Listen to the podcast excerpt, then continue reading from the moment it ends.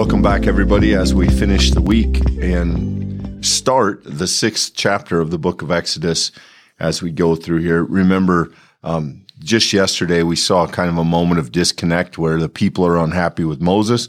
Moses is not entirely uh, happy, perhaps, with God and has said, you know, um, are you going to help us or not? And today in the sixth chapter of Exodus, we have God's reply to Moses. So let me read this for a moment, and then we'll discuss it. Then the Lord said to Moses, Now you shall see what I will do.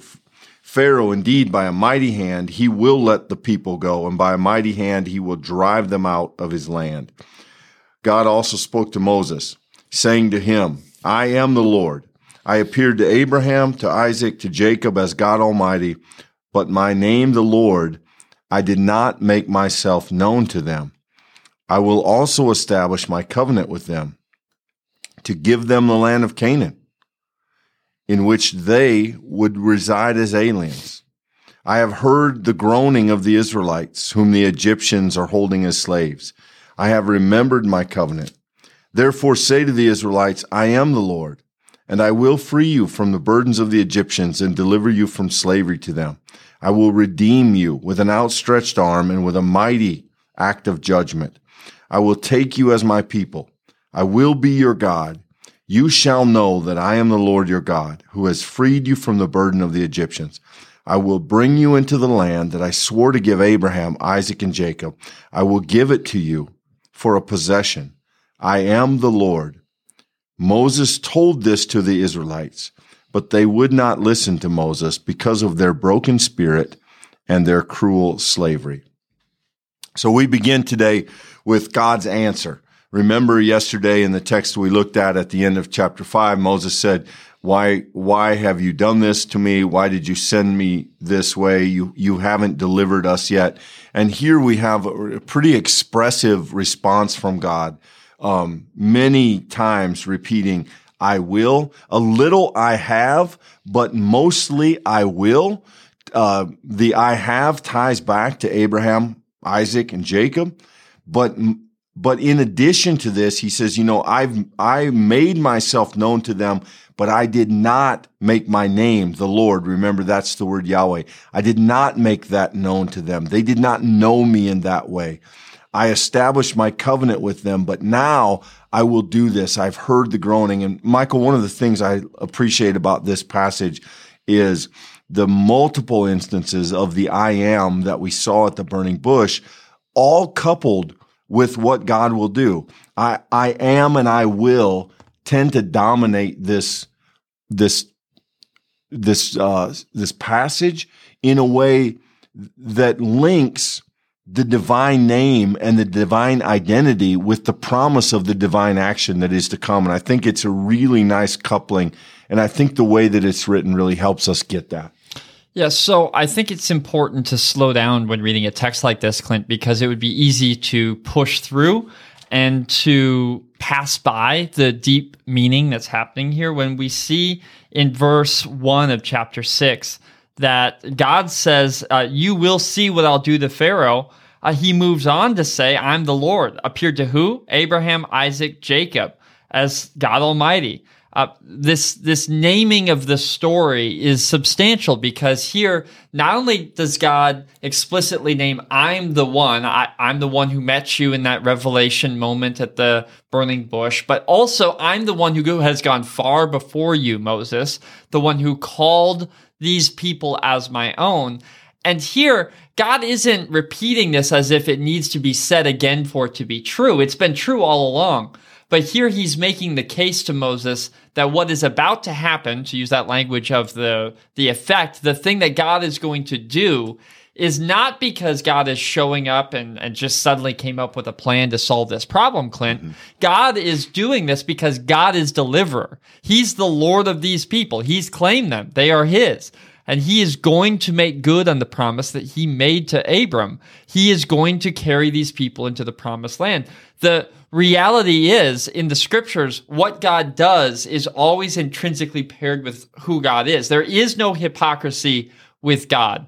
And and as humans, we struggle to understand that, Clint, because we assume hypocrisy to be a part of our world because we know the reality of sinfulness. But to God, who God is will drive God's action. God is the Lord of these people, and therefore he will be faithful mm-hmm. to ca- carry them out of the oppression of another pseudo ruler. Yeah, there's some beautiful language here, Michael. Um, I've made myself known. I have established my covenant. I have heard the groaning of the people, and I have remembered my covenant. And, and remember that this word remember doesn't mean that God has forgotten. It means that it comes back to the forefront. The, the, the covenantal love that God has expressed for the people is going to lead to God's action on their behalf. Say therefore, because all this is true, say therefore to the Israelites, I am the Lord and I will free you. I will redeem you. I will take you as my people. I will be with you. You shall know that I am God. I will bring you to the land I swore, and I will give it to you as a possession. I am the Lord. And there's a really beautiful litany here, Michael, as as, as God kind of uh, in multiple ways expresses his faithfulness and his promise to the people. This this is almost um, liturgy. It, it's almost worshipful that I will, I am going to, I will, I will, I will. Take that to the bank. I am the Lord. And it ends on such a high note here. And, and yet in the next verse, it all turns. Yeah. And I think that's worth spending a little bit of time here with Clint because there's some interesting factors happening here in verse 8, uh, or sorry, verse 9. Look who tells this to the people, not Aaron. At least the text doesn't say it's Aaron, who God called to be the voice uh, piece for Moses, who claimed that he didn't want to speak to the people. Here, Moses comes and says this to them, and they won't listen. And why?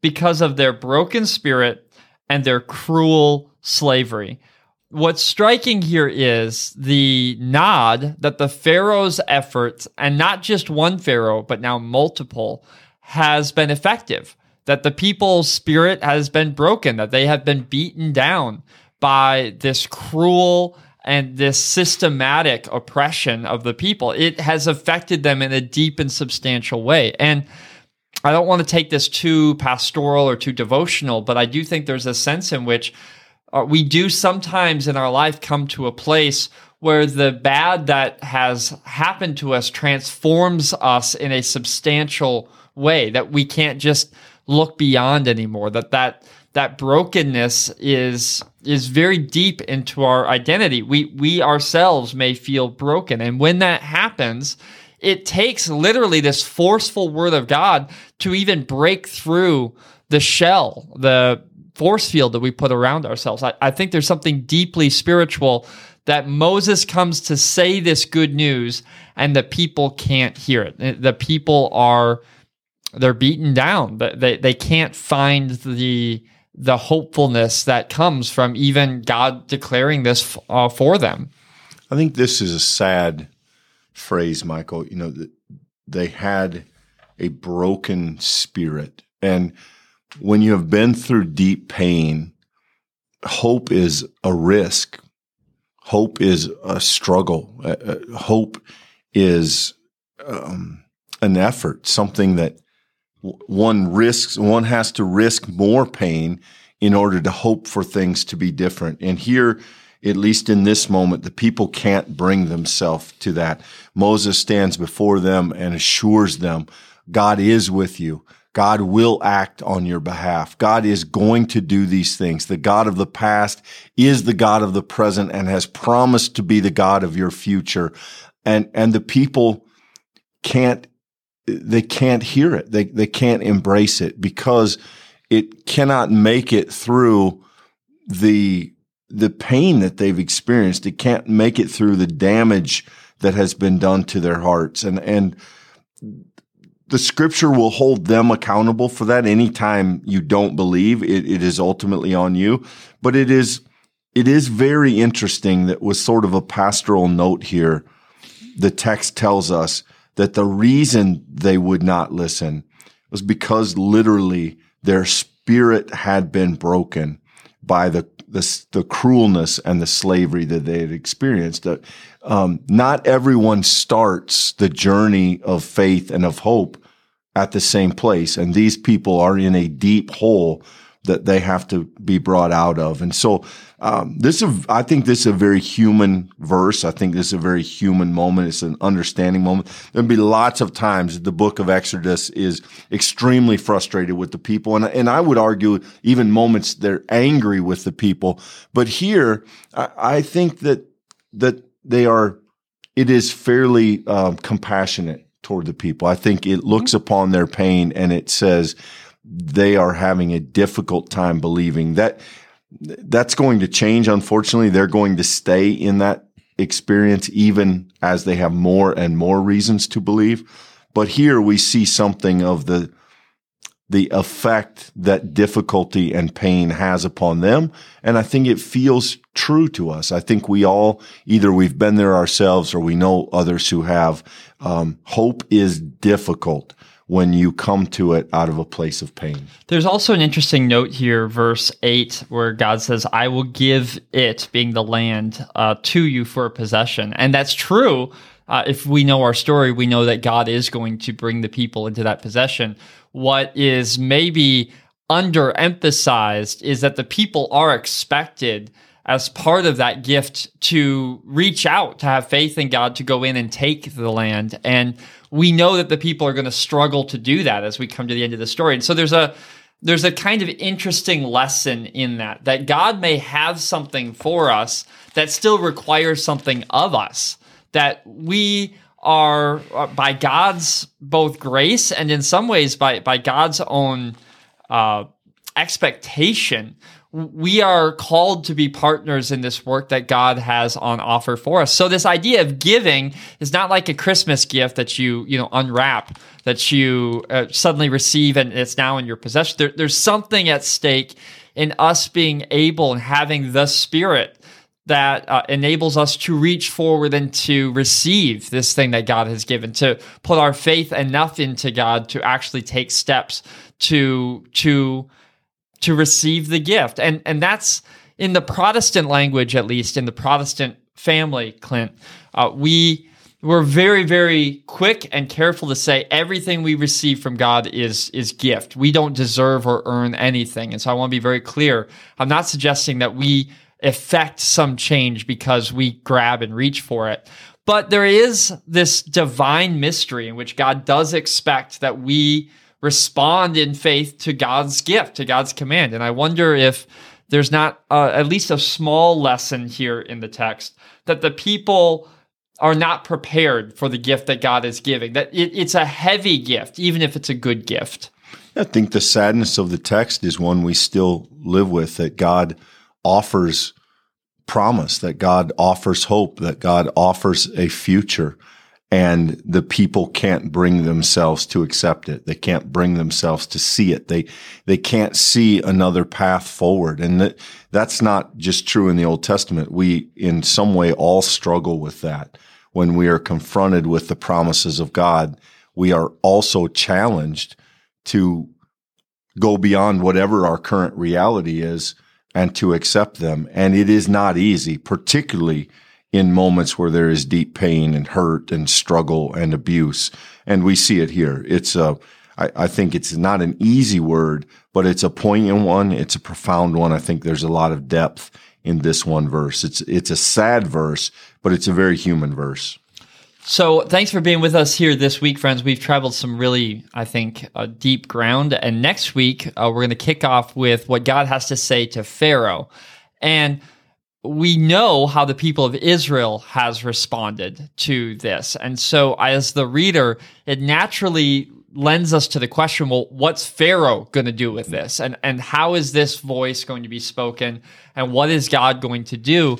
Because if we've seen anything already, the people of Israel are consistent in their inability to trust that God is going to be faithful to God's word. And we have good reason to suspect that Pharaoh will continue to be hardened against God's word. And so as reader, we are interested to see, well, what comes next. So hope you'll join us as we continue on through this story together. Have a great weekend. Thanks for being with us.